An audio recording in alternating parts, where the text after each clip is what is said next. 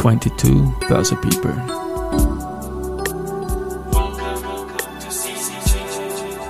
Is now in season 2. Presented by Bader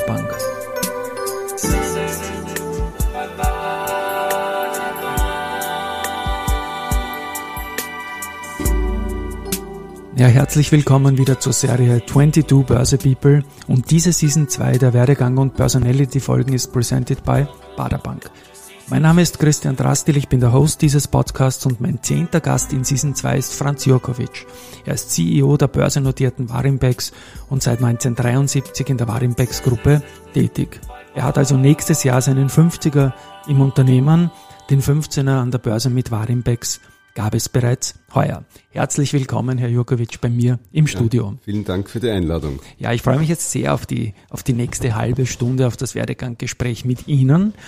Und ich möchte ja dazu sagen, dass ich sie nicht auf LinkedIn gefunden habe und sie ja für mich eine ein absolut positive Sondersituation im Werdegang darstellen, weil die, der große Teil ihrer Karriere das Building und äh, das Development der Warimbex Gruppe war. Aber ich beginne mal mit einem Punkt an der, an der damaligen oder der späteren Wirtschaftsuni Wien, Hochschule für Welthandel, haben wir im Vorgespräch ja, so. gesprochen. Da ist es bei Ihnen losgegangen. Bitte mal ein paar Worte dazu. Was hat Sie damals dorthin bewegt und, und was waren die ersten Schritte und wen haben Sie dort kennengelernt? Ja, also mich haben viele Sachen interessiert, aber äh, ich dachte, dass ich mit einem Wirtschaftsstudium vielleicht die größten Möglichkeiten für das, was man sich als Student halt vorgestellt hat, irgendetwas gestalten zu können. Und äh, das hat mich bewogen, dann auf die Hochschule für Welthandel zu gehen. Und in der ersten oder einer der ersten Vorlesungen habe ich dann auch meinen langjährigen Geschäftsfreund und Geschäftspartner Georg Folian kennengelernt. Wir haben zusammen viele Prüfungen, für viele Prüfungen gelernt und auch privat äh, immer Kontakt gehalten. Und dann ergab es sich, dass ich von seinem Vater, der die Warimpex äh, gegründet hat, zusammen mit äh, dem, der Familie Landesmann als äh, Handelsfirma, äh, sie mich eingeladen haben, ob ich nicht in der Warimpex tätig sein möchte und haben mir auch die Möglichkeit gegeben, einen Anteil an der Warimpex zu nehmen. Und äh, die Warimpex war dann äh, die ersten Jahre lang eine Handelsfirma, die dann stärker in die Projekttätigkeit hineinkam, die mussten finanziert werden. Und wie das im alten Osthandel so war, wurde dann sehr oft mit Produkten bezahlt. Das heißt, man musste die Anlage bauen, sie finanzieren und man musste dann auch für das Produkt, das dort produziert wird, wiederum Märkte finden, die, weil man ja mit Ware bezahlt wurde. Die Ware musste dann auch qualitativ passen und aus dem wurde dann der Kredit oder die Zwischenfinanzierung zurückgeführt. Spannend, spannend. Also Warimbex, also ich habe da gelesen mal Export, Import, Transithandelswarengesellschaft, also Ex im War, also das heißt aber nicht Ex im War, sondern Warimbex. Und Sie waren ja, bevor Sie zum Unternehmen gekommen sind, noch bei einer anderen Station, bei einer börsennotierten Tochter aus dem Kreditanstalt. Richtig. Reich ist ein blödes Wort irgendwie, aber das war damals eine Industrie. Ja. Äh, ich habe eigentlich meine industrielle, mein, mein, Schwiegervater hat mir gesagt, ich soll ein, eine Zeit in der Industrie arbeiten, da lernt man was und ich ging zur Hübner Pharmag, das war eine Kreditanstalt-Tochter und ich war zuständig für den Export in den DIN-Bereich, also deutsche Industrienorm und äh, mein Hauptmarkt war Deutschland, aber auch äh, die, die DIN-Märkte waren auch Holland und Dänemark. Und es ging um Industriearmaturen, also nicht das, was wir, wenn wir Hände waschen, diese Armatur bewegen, sondern große, wo Gas oder Öl oder äh, spezielle Produkte durchlaufen. Also zweimal wieder was gelernt. Also Armaturen hätte ich sicher diese Händewaschpartie, Händewaschpartie ja. gemeint. Und dass es DIN-Märkte gab, gibt es das heute noch? Ja, das, ja, DIN das, ist ja. Ein, ein großer Industriestandard und okay. äh, in der Ölindustrie und in der Gasindustrie gibt es noch ASTM. Das ja. sind die amerikanischen Standards.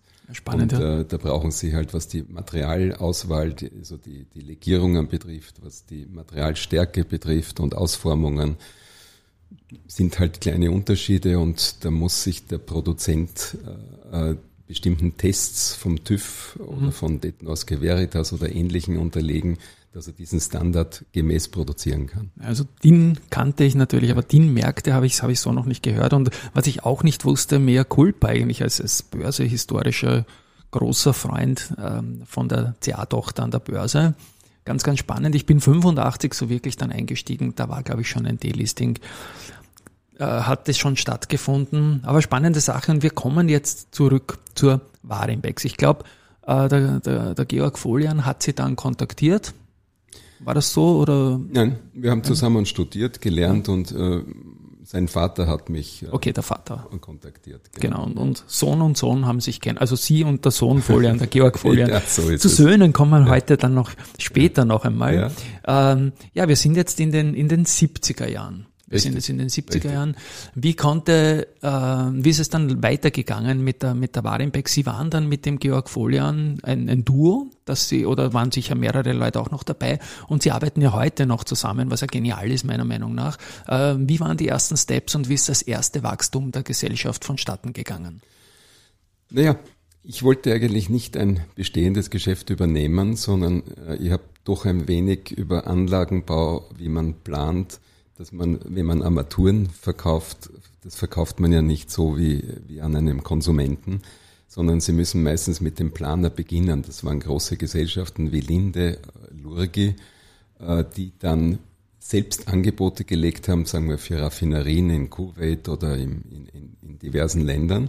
Und wenn die dann ihren Auftrag bekommen haben, hat man, wenn man vorher bei der Planung schon dabei war und die Unterlagen gegeben hat, eine große Chance gehabt, dass man das auch liefern kann. Das mhm. war keine Garantie, mhm. weil die natürlich auch ein, ein, eine Einkaufsabteilung hatten und auf den Preis geschaut haben. Es gab auch Wettbewerber. Und dadurch habe ich eine gewisse Erfahrung gehabt und äh, habe das in Ungarn äh, mehr oder weniger anwenden können. Es gab dort eine große, damals relativ neu geschaffene Außenhandelsfirma, die hieß Chemokomplex und die war zuständig für Raffinerie, für Gas und für die Aluminiumindustrie. Mhm. Die Aluminiumindustrie hat relativ viele Fittinge gebraucht. Ja. Ungarn ist eigentlich der einzige Rohstoff, äh, den Ungarn hatte oder hat, war Aluminiumerde und sie waren sehr, sehr gut und sind noch immer sehr gut in der Produktion von Aluminium in, in allen Verarbeitungsstufen. Wieder was gelernt, ja. ja. Und ist es dann konzentrisch weitergegangen im Wachstum der Märkte? Also ich denke da an Tschechien oder so. Oder ja. Wie ist das Wachstum da auch geografisch erfolgt? Ja, einerseits ist es vom reinen Warenhandel eben zu Projekten gekommen. Äh, die osteuropäischen Länder haben immer mehr Finanzierungen gebraucht und haben auch die Erfahrung gebraucht, komplexere Anlagen äh, nicht selbst in, in dem schwierigen Fünfjahresplan zusammenzustellen, sondern einen zu finden, der das schlüsselfertig hinstellt mhm. und sehr oft auch mit dem Produkt, das dort erzeugt wird, teilweise bezahlt zu werden. Mhm. Das heißt, wir kamen dadurch in neue Funktionen. Einerseits, dass wir Partner hatten, mit denen wir komplexere Anlagenbaulieferungen gemacht haben oder dass wir auch wiederum Partner gesucht haben, die die Produkte, die dort produziert werden, langfristig abnehmen, damit wir das Ganze finanzieren können. Das heißt, mhm. wir kamen damit in die Finanzierung. Und ins Joint Venture kamen wir in Ungarn im Jahr, äh, in, in, den, in den 80er Jahren, äh, weil Ungarn eines der ersten Länder war, die an Joint Ventures, äh, die Joint Ventures eingeführt haben. Mhm. Und wann sind dann, man kennt ja Weinbergs für Immobilien, für Hotels, wann, wann sind diese Geschäftsfelder ins, ins Spiel gekommen? Hat das noch gedauert oder war das auch schon in den 70ern ein Thema? Es war in den 70ern ein Thema, denn eines der ersten großen Projekte, die wir gemacht haben, war äh, im Rahmen einer 300 Millionen Dollar Linie, die zwischen Kreisky und Kada verhandelt wurden, im Gegenzug für die Öffnung äh, der Grenzüberschreitung. Das heißt, mit dem Wegfall der Visas haben die Ungarn damals gesagt, ja, aber dann brauchen wir Hotels, weil da kommen jetzt alle Österreicher. Okay. Und da gab es eine 300 Millionen Dollar Linie von der Kontrollbank garantiert und da haben wir zwei Hotels errichtet als Generalunternehmer und doch, würde ich sagen, als Mitplaner. Mhm. Und dadurch kamen wir in die, ins Hotelgeschäft. Die Ungarn waren damals schon Frontrunner, das heißt, sie haben schon westliche Franchise-Verträge gemacht. Ein Hotel war ein, ein äh, Novotel der Core-Gruppe und ein Hotel war ein Penta-Hotel. Mhm. Spannend. Zwei haben wir errichtet. Und äh, dann haben wir in der Tschechoslowakei, äh, da hat uns der österreichische Handelsrat kontaktiert, der gesehen hat, dass wir in Ungarn hier erfolgreich sind. Äh, und das war ein sehr äh, aktiver Mann. Also ich kann nur sagen, dank der Handelsräte und der Handelsorganisation sind wir in den tschechoslowakischen Markt gekommen. Das gehört auch einmal gesagt, ja, ja, dass es da, glaube ich, wirklich guten ja, Support gibt. Ja, es war ein toller Support. Der hat uns eingeführt und wir haben dann äh, zuerst, wir haben ein, ein Hotel nicht bekommen im Wettbewerb, wurden aber dann für den technischen Teil Subunternehmer einer jugoslawischen Gruppe die das gewonnen hat aufgrund des Clearing-Dollars. Äh, der Clearing-Dollar war ein Dollar, der nicht in Bar bezahlt wurde, mhm. der gegenseitig verrechnet wurde. Der wurde als günstiger für die Tschechoslowaken be be bewertet und daher haben die den Zuschlag bekommen, aber die, die westliche Technologie musste in echten Dollars geliefert werden, das waren dann wir. Und daraus entstand dann ein Folgeprojekt ein paar Jahre später, wo wir dann Generalunternehmer waren mit einem überwiegenden Teil in harten Dollars und einem kleineren Teil in Clearing Dollars. Mhm. Wieder mit den Jugoslawen. Ja. Ist ja fast schon in der Nähe vom Bankgeschäft auch irgendwo, oder? In der ja, Strukturierung von Finanzierungen? Wir haben sehr eng zusammengearbeitet mit den wichtigsten österreichischen Banken, die damals mhm. im Außenhandelsgeschäft tätig waren. Ja, war das so Kreditanstalt oder Kreditanstalt, ÖKB auch schon damals? Ja, die ÖKB hat die Garantien dafür übernommen. Ich muss auch sagen, es gab nie einen Ausfall. Also ja. alle unsere Projekte wurden eigentlich, es hat eigentlich nichts mehr mit uns zu tun gehabt, weil ja am Anfang es Exporte waren, wo der Exporteur, aber es wurden alle, alle immer pünktlich bezahlt. Sie haben jetzt auch Tschechoslowakei und ja. Jugoslawien gesagt, es war einfach eine andere Zeit natürlich. Ja, und sie waren auch, damals wären sie eigentlich meiner Wahrnehmung jetzt in diesem Gespräch schon ein spannender Börsekandidat gewesen. Aber die Immobilienindustrie ist ja erst Anfang der Nullerjahre so wirklich an die Börse gekommen mit den, mit den großen Unternehmen, die wir kennen. War das damals vielleicht irgendwie schon ein Thema? Holen wir uns ja. Kapital von der Börse? Ja, wir haben eigentlich einen Börsegang äh, im Jahr 90 überlegt. 90, okay. Ja, mit der Kreditanstalt. Mhm. Äh, mit, äh, wir waren relativ weit. Und damals auch mit geopolitischen äh, Rückenwind, Wind of Change ja, oder so, sag ja. ich mal. Ne? Es war ja. nur so, dass die ersten zwei, drei Jahre sehr schwierige Jahre waren, weil die Banken haben sehr, sehr gerne finanziert Joint Ventures, wenn der Mehrheitspartner und damals in, in den staatswirtschaftlichen Ländern musste immer eine staatliche Firma der Mehrheitspartner sein, okay. garantiert, weil damit indirekt die Staatsgarantie drinnen war. Mhm. Und das konnte ein, man schwer einfangen als Ganzes. Ne? Sofort ja. schwer einfangen, ja. weil den gab's nicht ja, mehr. Und wie, wie die Märkte sind, die haben sich ja nicht am Tag eins dramatisch nach oben entwickelt. Das war eine relativ lange Entwicklung, die sich dann in der zweiten Hälfte der 80er Jahre erst sehr, äh, 90er Jahre sehr positiv äh, gezeigt hat. Das heißt, die ersten Jahre waren sehr schwierig, Finanzierungen aufzustellen. Mhm. Damit haben wir Angst gehabt, dass wir bei dem Börsegang vielleicht äh, zu früh dran sind. Und ja. dann hat sich's anders ergeben und kam man erst 2007 an die Börse. Ja, ja spannend, spannend. Ich bringe bei dieser Gelegenheit einmal die Söhne ins Spiel. Also mit dem Georg Folian haben sie jahrelang zusammengearbeitet. Mhm. Ihr Sohn, der Alexander, und der Sohn äh, vom Georg Folian, der Daniel. Mhm sind auch beide in Führungspositionen im Unternehmen. Wann ist das mit den beiden losgegangen? Naja, das hat sich ergeben, äh, mein Sohn ist, äh, also beide sind schon vor dem Börsegang zu uns ja. gekommen.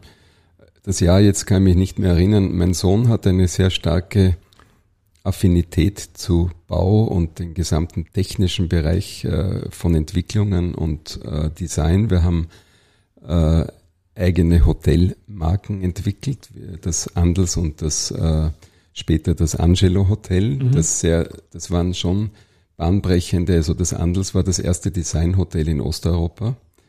Damals natürlich schon ein, ein, ein freies Osteuropa und das Angelo war dann eine Variante davon und das haben wir selber äh, entwickelt und, und mhm. äh, das waren große Erfolge. Und äh, wie wir größer wurden und an die Börse gingen, äh, war natürlich auch eine Begleitung aus der Sicht jetzt Börse, Finanzen da und Daniel war bereit zu uns zu kommen und äh, das war ein sehr guter Schritt und ich glaube, wir sind mit der Jugend sehr gut aufgestellt. Ich, ich liebe solche ja. Geschichten und ja. ja. also das sind Familiensachen, gefallen mir immer ja. sehr, sehr gut. Sie haben jetzt schon, wir haben es mehrfach angesprochen, also 1990 Börsegang war es nicht, es war dann 2007 der Börsegang, das möchte ich dann stehen bleiben, aber bis dahin noch ganz kurz die, die Zeit überbrücken, die, die Millennium, und so weiter. Was waren die, die Milestones dann eigentlich so von den, von den 80ern bis zum IPO? Was, was sind da die, die großen Erinnerungen? Und natürlich die, die Ostöffnung, ganz klar. Ja, wir haben einen starken, wenn wir über Immobilien sprechen, unser Fokus war Hotels. Sicherlich geprägt von den sehr positiven Erfahrungen, die wir in Ungarn, wo wir zwar nur Generalunternehmer waren, es war am Anfang noch kein Joint Venture. Und wir haben dann gesagt, gut, eigentlich ist Prag doch auch eine interessante Destination. Und die damalige Tschechoslowakei war noch nicht so offen mit Joint Ventures wie Ungarn und haben auch die Hotels eher in Fünfjahresplänen gehabt. Mhm. Wobei Prag auch, äh, was das Reisen betrifft, mit Visum nicht sehr einfach zu bereisen war. Ja. Und da haben wir ein großes Potenzial gesehen und haben einerseits eines der ersten Joint Ventures überhaupt, die in der Tschechoslowakei waren, gemacht für, für, für Hotels. Und es gab auch in der damaligen Führungsriege Menschen, die Interesse hatten, sich auch dem Tourismus zu öffnen oder auch modernen Kapitalmarktformen. Die waren eher in der, in der Nation, tschechoslowakischen Nationalbank ansässig, natürlich im Touristik äh, und bei den touristischen staatlichen Unternehmen. Aber es gab auch einen Vizepremier für wirtschaftliche Neuerungen. Mhm. Immerhin. und wir haben, wir haben dann äh, ein, ein Joint Venture gemacht mit einigen Hotels und sind halt dann, die Wende kam sehr bald, 89, und haben dann natürlich nur mehr investiert, ohne jetzt staatliche Partner und haben diese Unternehmen, die, wo wir zu vernünftigen Preisen die Anteile des Staates kaufen konnten, gekauft oder umgekehrt, dort wo es nicht der Fall war, haben wir es verkauft. Mhm. Klingt total spannend. Und wann ist es mit Polen losgegangen? Das war ja auch in der Equity Story beim IPO dann ein wesentliches Thema mit dem Dual-Listing in Wien und Warschau. Polen haben wir begonnen auch in der zweiten Hälfte der 80er Jahre. Mhm. Da hat mich ein, ein der Chef, der Osteuropa-Chef eines großen internationalen Konzerns, der für uns Zulieferer war, immer wieder gebeten, ich soll doch nach Polen kommen, wobei das sehr schwierig war, weil Polen war damals sowohl in Paris als auch im Londoner Club zahlungsunfähig. Mhm. Und es war sehr schwer, eine Finanzierung aufzusetzen. Und ich war sehr zögerlich, äh, diesen Schritt zu setzen, weil ein Jahr zu einem Projekt sind ja immer viele Kosten für Planung, für Reisen etc. Und wenn man dann sieht, dass es nicht finanzierbar ist, macht das keinen Sinn. Äh, er hat, er war sehr insistierend. Ja. Und ich habe gesagt, es gibt eigentlich nur eine Chance, wenn wir Eigentümer sind. Denn wenn wir Eigentümer sind, sind wir nicht in der Reihe der staatlichen Firmen, die ganz einfach zahlungsunfähig sind. Mhm. Und es ergab sich dann, dass die Regierung beschlossen hat, dass man wieder Eigentümer sein konnte. Und so haben wir das erste Hotel, das Holiday Inn, mhm. als Warenbecks Leasing in Eigentümerschaft in Polen errichtet. Und mit dem neuen Gesetz sind dann sofort nachgefolgt die damalige noch Ilbau, spätere Strabag, zusammen mit der Girozentrale, mit einem Marriott und einige andere Länder, auch wie die Franzosen, die dann ein Mercure-Hotel gebaut haben. Und Sie haben jetzt die Ilbau, die Strabag erwähnt. Ja. In Ihrer langen Geschichte haben Sie auch immer wieder mit börsennotierten Unternehmen zusammengearbeitet. Ja. Kollegen aus dem IMO-ATX, Sie sind ja eins von fünf ja. Unternehmen, die sich im Immo-Fin äh, im Immo-Finanz, wollte ich sagen, im IMO-ATX abbilden. Also die Immo-Finanz, die SIMO, die CA-IMO, die UBM und Sie. Mir sind da in meiner Wahrnehmung als Journalist die CA-IMO und die UBM als immer wiederkehrende Partner in der Geschichte der Warimbex äh, ein bisschen stark in Erinnerung. Trifft sich das? Ja, das, das trifft sich. Wir, haben, sind, wir ja? haben sehr gute Beziehungen zu beiden gehabt. Mit der UBM war es am Anfang so, dass äh, wir die kommerzielle äh, Geschäftsideen hatten, aber nicht so starke technische Teams. Mhm. Und wir haben dann sehr oft äh, mit der UBM ein Joint Venture gemacht. Sie haben dann die technische Abwicklung gemacht und haben auch beim Equity haben wir meistens 50-50 gemacht. Bei der CAIMO war es so, dass äh, wie wir nach Russland gegangen sind, das war doch ein, ein Markt mit größerem Risiko äh, war auch die CA immer interessiert, in diesen Markt hineinzugehen, vor allem in unsere Airport City St. Petersburg. Mhm.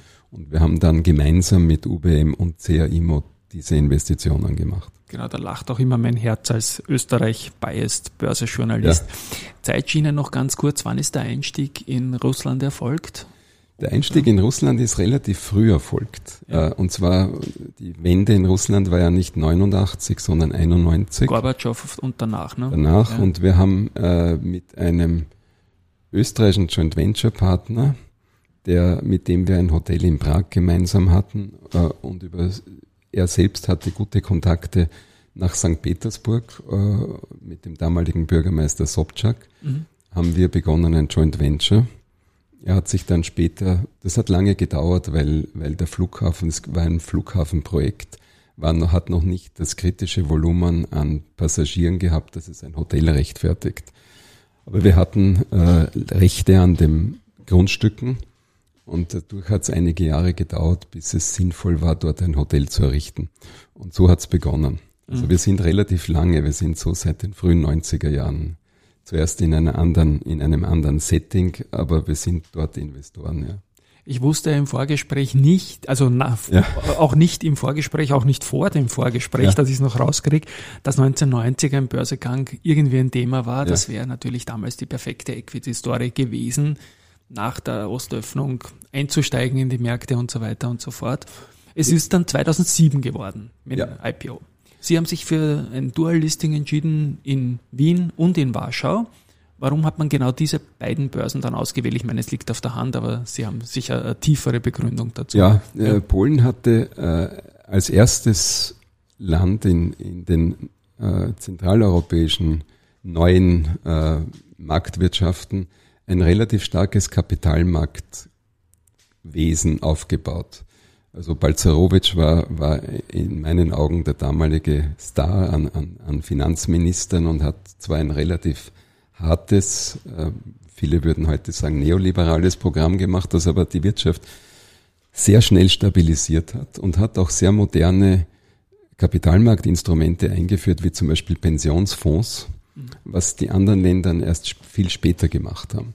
Und dadurch kam es zu, diese Fonds haben auch investiert und Polen war auch unser stärkster Markt. Mhm. Und dadurch war es naheliegend, dass wir ein, ein Dual-Listing in Polen machen. Begleitet hat uns beim Börsegang äh, Kreditanstalt, äh, Investmentbank, die auch sehr stark in Polen waren damals. Mhm. Ähm, wir haben das Jahr 2007 mit dem Börsegang, ich habe es in der Anmoderation kurz erwähnt, der 15er heuer an der Börse. Äh, Im Jahr 2008 hat die ganze Welt gleich eine Finanzkrise erschüttert, dann ein Jahr später die Lehman-Krise. Wie haben Sie das so rasch nach dem Börsegang wahrgenommen und was hat das für Auswirkungen auf das Geschäft der Warimpex-Gruppe gehabt? Na, fangen wir mit dem Geschäft an. Es war, ja. es war für uns sehr schwer. Wir haben vor dem Börsegang, um Ihnen eine Größenordnung zu geben, sechs Hotels in Prag gehabt die einen GOP, also Gross Operating Profit, das ist der, der Betriebsgewinn, es ist sehr ähnlich mit EBITDA, mhm. äh, von ungefähr 18,5 Millionen Euro gehabt. Und wir haben im Jahr 1 nach Lehman äh, ein EBITDA von ungefähr 4,5 Millionen für dieses Ex-Hotels. Ja. Also um Ihnen eine mhm. Größen. Und damals gab es aber keine Hilfen, so wie jetzt bei Corona. Ja. Das heißt, es hat uns hart getroffen, weil die, die Tschechische Republik sehr wenig Binnengeschäft hat. Das heißt, der Anteil an tschechischen Gästen in der gesamten Prager Hotellerie war im niedrigen einstelligen Bereich. Und die ausländischen Gäste waren hauptsächlich, speziell in unseren Hotels, wir waren im Fünf-Stern- oder im Designprodukt, waren hauptsächlich aus, dem, aus der angelsächsischen Welt, die für das schon offen waren, England und Amerika. Und die kamen nicht die ersten mhm, Jahre. Klar. Und wir mussten den Markt halt mit anderen, die auch in der Zeit, weil das sehr erfolgreich war, kamen neue Eröffnungen hinzu.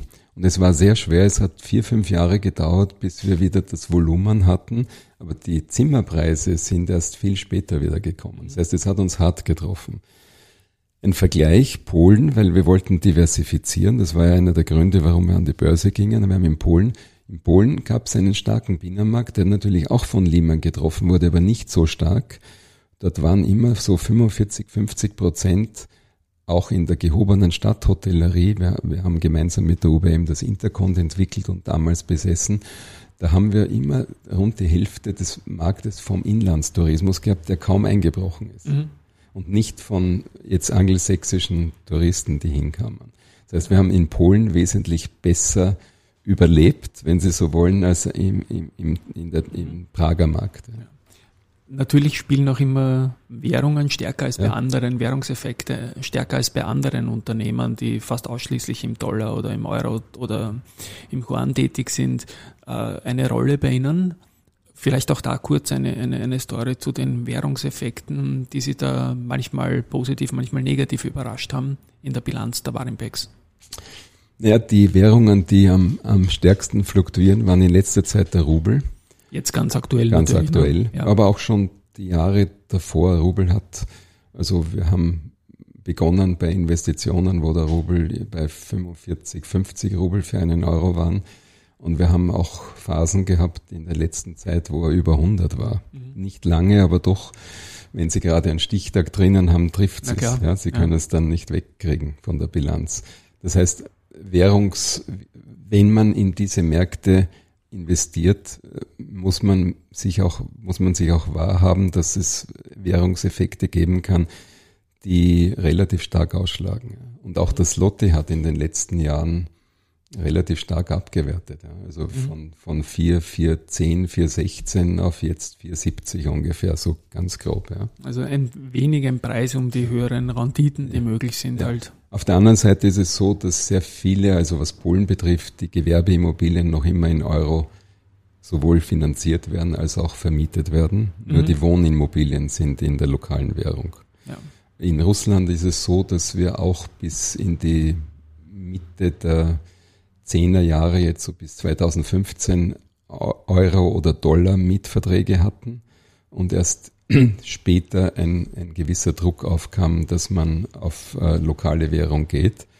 Und das war halt dann ein schrittweises Umstellen, weil sie können, wenn sie den Mietvertrag auf, auf Rubel umstellen, müssen sie ja dann sinnvollerweise auch die Finanzierung umstellen. Mhm, Und das ja. geht natürlich nicht immer synchron am selben Tag. Ja. Stichwort Finanzierung bringt mich zum nächsten Punkt in der Börsegeschichte. Sinkende Zinsen zur Entschuldung der Staaten zum Beispiel waren in den, im letzten Jahrzehnt ein Riesenthema natürlich. Das, denke ich, hat Ihnen natürlich in die Karten gespielt, oder? Dass die Zinsen sinken. In der Finanzierungsrunden oder so. Ich also glaub, nicht Runden, sondern Finanzierungsbedarf zum Beispiel. Ich glaube, es hat der Gesamt, dem gesamten ja. Immobilienmarkt in die Karten gespielt. Ja. Aber ich würde so sagen, wir müssen hier vielleicht zwischen zwei Arten unter dem Begriff Immobilien sind ja ganz unterschiedliche Produkte. Ja, wir entwickeln für uns selbst, also wir entwickeln für unseren eigenen Bestand. Das heißt, wir haben eine Wertschöpfungskette mehr. Das heißt, die Zinssensibilität ist bei uns nicht ganz so groß mhm. als zum Beispiel für eine Immobiliengruppe, die vom Markt kauft. Ja. Äh, weil dort mehr oder weniger eine Wertschöpfungskette schon beim Developer liegt und dadurch natürlich die, die, die Cap Rate, also die Kapitalisierungsrate, zu der man einkauft und zu der man refinanziert, eine wesentlich höhere Wirkung haben. Verstehe, ja. Ich möchte noch einen kurzen Stop bei Covid machen. März 2020 hat unsere Welt erschüttert. Keiner ist mehr auf die Straßen gegangen und so weiter und so fort. Was hat das für Auswirkungen spontan für die Warenbergs-Gruppe gehabt? Wir, ich muss vorausschicken, wir haben im Jahr 2017 in einem Paketdeal fast alle unsere Hotels verkauft. Es sind nur einige wenige geblieben. Daher hat die Auswirkung, die auf die Hotelwelt ging, die wir, glaube ich, eh alle kennen, ja. sich bei uns nicht so negativ niedergeschlagen. Äh, was die Büros betrifft, war am Anfang, wir haben das immer wieder von den Banken gehört, immer die, die Angst, also die Büros werden leer sein und die werden, werden ähm, dann äh, die Mietverträge werden reduziert werden oder auslaufen. Das hat sich bei uns nicht so niedergeschlagen. Wir sind aber bei den Büros relativ stark eben Polen und Russland. Wir haben dort eigentlich keine Auswirkungen gesehen. Ich muss aber dazu sagen, wir haben vor zwei Jahren eine Art Coworking eingeführt. Wenn ich sage Coworking, es ist nicht sowas, wo individuelle jetzt Personen für Monate einen Arbeitsplatz nehmen, sondern es ist mehr Flex Office. Mhm. Das heißt, dass wir Firmen haben, die fünf oder zehn Workstations für ein halbes Jahr oder ein Jahr nehmen. Und das hat sich sehr positiv niedergeschlagen. Wir haben in Krakau so ein Coworking Dash Flex Office Konzept als erstes entwickelt. Wir sind voll und haben sogar eine Warteliste. Wir haben jetzt in, an einem zweiten Standort in Łódź in Polen das ebenfalls eingeführt und es läuft auch sehr gut an. Das heißt, wir können mit dem gegensteuern. Das heißt, sollte es in der Zukunft jetzt als Folge von Inflation und, und sonstigen Ergebnissen doch die eine oder andere Firma geben, die Flächen zurückgeben und nur teilweise erneuern, haben wir dort die Chance, mit diesem flexibleren Instrument diese Flächen kurzfristig auch werthaltig vermieten zu können. Liegt ja auch total im Trend der Gesellschaft, muss man sagen. Ich muss jetzt noch stehen bleiben, natürlich auch beim aktuellen großen Thema. Sie sind stark in Russland tätig. Ähm, wir haben den Konflikt mit der Ukraine, wir haben die Sanktionen. Warimbex ist da durchaus auch betroffen. Ich möchte es nicht allzu lange halten jetzt in diesem Werdegang-Podcast, aber bitte auch noch ein paar Worte zur aktuellen Situation. Ja, die Situation ist schwierig, aber es ist so, wir wir sind, wie ich schon eingangs gesagt habe, eigentlich schon seit dem Beginn der 90er Jahre. Das heißt, wir haben in Russland sowohl die wilden Jahre äh, aus der Jelzin-Ära erlebt, wir haben auch die Jahre danach erlebt und äh, wir sind eigentlich relativ beständig in unseren Investitionen. Wir, wir werden in Russland bleiben. Wir haben ein gutes Team, das auch seine eigentlich unverändert in, in seiner Effizienz ist und wir haben sehr gute Mieter.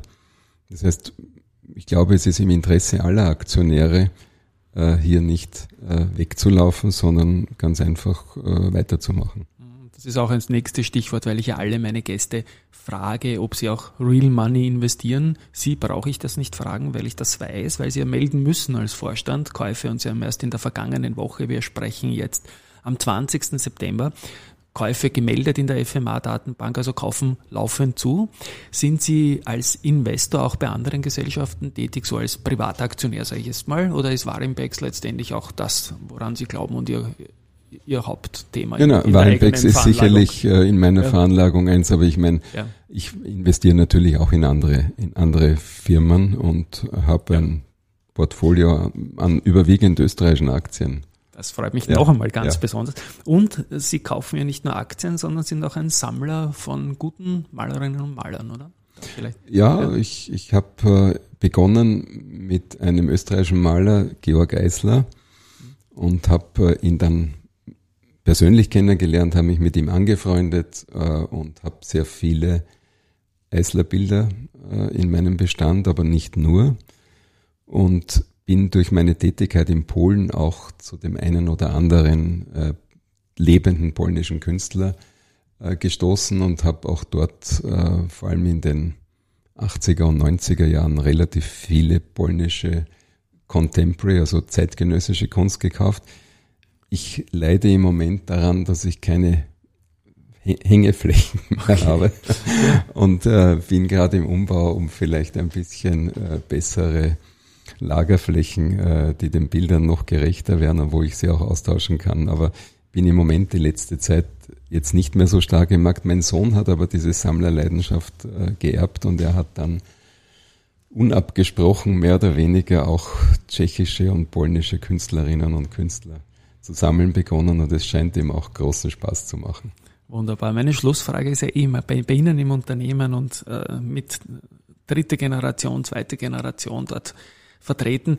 Was raten Sie jungen Leuten, die Sie fragen, ähm, wenn es um Jobs im, im Umfeld vom Kapitalmarkt geht? Kann man das machen? Ist das was Spannendes? Ist das was Positives? Welche Ausbildung braucht man dazu oder einfach mal ins kalte Wasser, Initiativbewerbung bei einem Unternehmen? Was raten Sie jungen Leute? Ihre, ihre Söhne, sagen wir mal jetzt Georg Fohle und Sohn und Ihr Sohn Alexander sind ja im Unternehmen und die werden sich das sicher beim Papa genau angeschaut haben, dass das eigentlich eine gute Sache ist, nehme ich an. Ne? Ja, ich glaube, es hängt immer von dem Menschen ab. Äh, ich würde immer sagen, ich habe immer was gesucht, wo ich selbst entscheiden kann, wo mir niemand vorschreibt, was ich zu machen habe. Jetzt rufen die Söhne an und sagen, na, na das passt schon, kein Problem. Wir machen das live. Ist das meiner? Nein. Nein, das ist möglicherweise meiner. Ja. nein, nein. Äh, also ich habe immer versucht, etwas zu machen, wo ich selbst entscheiden kann und wo ich meine Ideen entwickeln kann. Ja. Und das ist natürlich nicht jeder Mensch, äh, Menschen, manche wollen Sicherheit haben, aber ich glaube, dass der Kapitalmarkt sicher ein interessanter ist. Ich glaube auch, dass das Unternehmertum auch Fehler, jeder macht Fehler. Es gibt niemand, der nicht, der von sich behaupten kann, nie einen Fehler gemacht zu haben. Man muss, man macht Fehler, man soll auch dazu stehen, aber man soll aus den Fehlern lernen. Dort, wo es schwierig ist, mit Menschen umzugehen, ist, wenn jemand Fehler macht, nicht daraus lernen und dieselben Fehler immer wieder macht. Richtig. Ja. Aber ähm, man darf auch nicht aufhören, wenn man mal einen Fehler oder eine Fehlentscheidung getroffen hat. Denn die kann oft auf der Zeitachse ganz einfach die richtige gewesen sein, nur sie war zu früh. Genau. Und ich kann nur raten, den Menschen etwas zu machen, wenn man die, die, die, den Wunsch hat oder wenn man glaubt, man kann etwas schaffen, dann soll man es auch tun. Ein perfektes Schlusswort, lieber Herr Jurkovic. Vielen lieben Dank, dass Sie bei mir im Studio waren. Ich habe wieder unglaublich viel gelernt und das Schöne ist, dass wir das fast stehgreif machen können, weil so, so kommen wir auch zu den Punkten hin, statt nur den Fragenkatalog abzuarbeiten. Vielen Dank für das große Zeitbudget, das Sie mir gegeben haben, den Hörerinnen und Hörern. Äh, für mich war super viel dabei. Ich sage danke, dass Sie gekommen sind. Ja, ich danke für die Einladung und äh, ja, ich freue mich, dass Sie so engagiert für Börse und Kapitalmarkt tätig sind, denn ich glaube, da ist in Österreich noch ein großes Potenzial, ja. wo man noch mehr machen kann. Ich danke dafür, wir bemühen ja. uns und ich muss sagen, es ist nicht nur ein Job, es macht wirklich, wirklich ja, Spaß. Es auch, macht Spaß. Man ja. sieht es auch, aber ich glaube, man ist nur dann gut, wenn es einem Spaß macht. Also, tschüss und Baba danke. bis zur nächsten Ebenfalls. Folge. Ciao. Danke.